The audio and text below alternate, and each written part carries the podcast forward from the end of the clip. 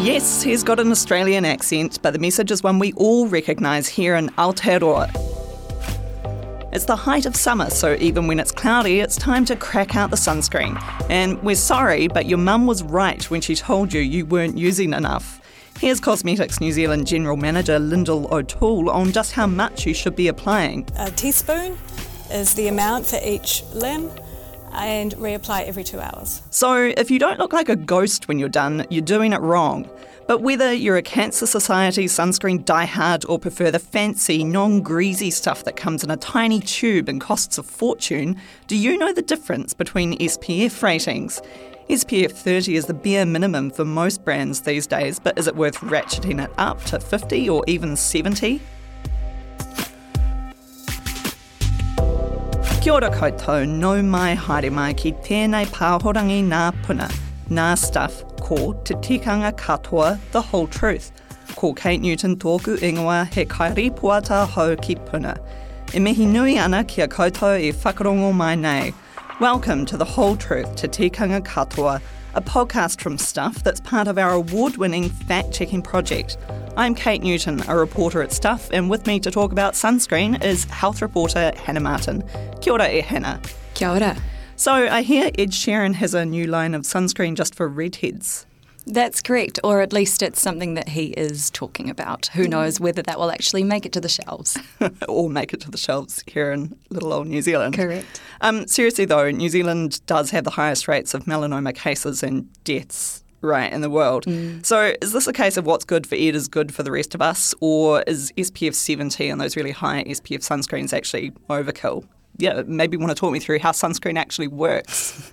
Sure. So sunscreen works essentially by providing a screen on your skin. Historically, we, we used to use the word sunblock. That's sort of frowned upon now because it doesn't block, it does screen. So it acts as a filter. You apply it to your skin, and what it does is it filters out harmful UV rays. My understanding is that there are two kind of things happening here. One is to do with the length of time, and the second is to do with the like the amount of UV rays it's actually blocking out, right? Yes, right. Okay, so it kind of comes down to maths really. So SPF looks at both the length of UVB protection it provides uh, and the proportion of UVB rays it blocks out. If you had an SPF 30 and you applied it absolutely perfectly, so you used the correct amount, you were applying uh, regularly enough uh, between swimming, you know, sweating, uh, toweling off, things like that it would take 30 times longer to burn than if you weren't wearing any at all.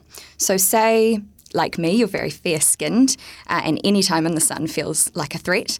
Uh, if you burn in two minutes, an SPF 30 would provide 30 times two minutes. Which is 60, which is an hour. Hooray! Hooray! we can do maths. um, but of course, there's there's a second element to this, right, which is the percentage of, of UV rays that it actually blocks. And maybe just before we get to that, do you want to tell me what the difference is? Because there's two types of UV rays, right? Yes, so there's UVA and UVB, and so both are shown to be damaging to our skin uh, in slightly different ways, but both can contribute to uh, an increased risk of skin cancer. So UVA is associated with oxidization damage and immunosuppression. It's a wavelength that is associated with skin aging. Uh, UVB, on the other hand, can cause direct DNA damage into the skin, uh, and so while while they do have sort of different mechanisms, both of them can be can be really harmful. And so, what's sunscreen filtering out? If you're using a good sunscreen and it has broad spectrum on the label, it's filtering out both, uh, and that's really important and is really uh, something that the likes of the Cancer Society, the Dermatological Society really recommend that you look for in a product. Broad spectrum uh, really covers you for for all manner of things. Okay, and does the SPF affect how much of that UV your sunscreen filters out? Yes, it does. So while SPF, which refers to sun protection factor, uh, the, the number looks more at time, actually, as the SPF rating itself increases, the uh, percentage of UVB rays that it filters out increases. So, say, uh, look at an SPF, uh, an SPF 15, for example. Uh, SPF 15 filters out approximately 93% of UVB rays. This increases to 97% with an SPF 30 product.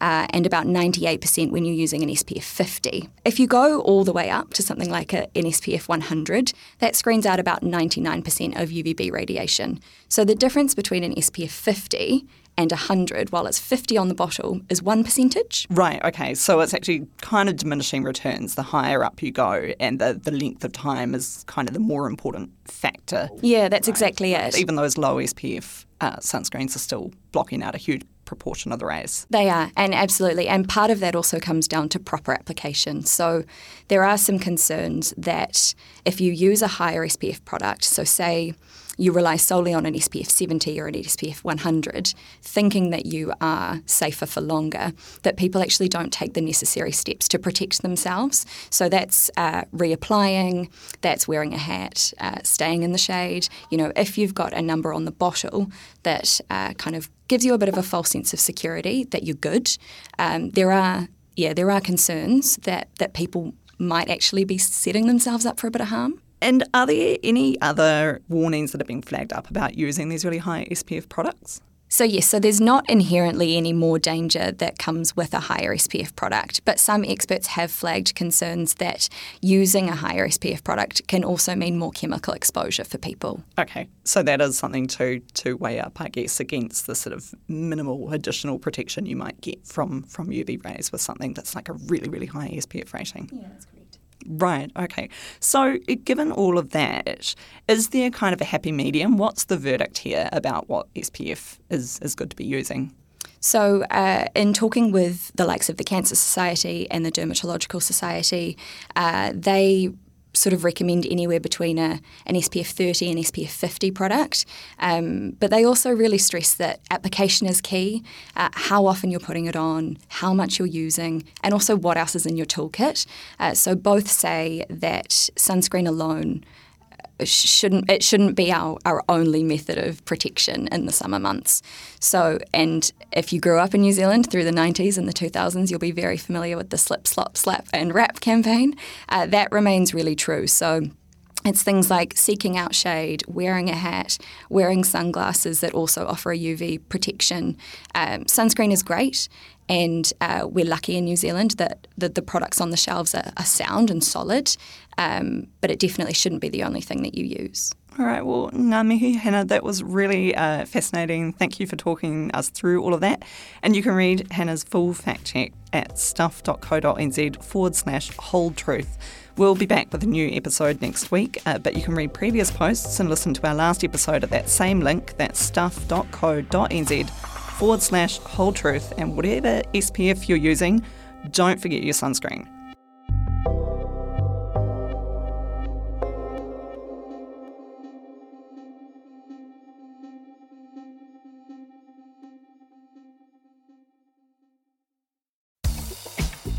Hey, Chris. Yes. Do you want another very broad question? I've got a very broad question Go today. on then. What do you know about sports? Up the wires! Go the Black Caps. And don't forget Premier League football. Oh, you do love a bit of Premier League footy, do. not you? What team is it that you support again? Oh, the current champions, Manchester City. I think they're pronounced Arsenal. It's pronounced Arsenal. Uh, but you know what's good about football? Yeah, what?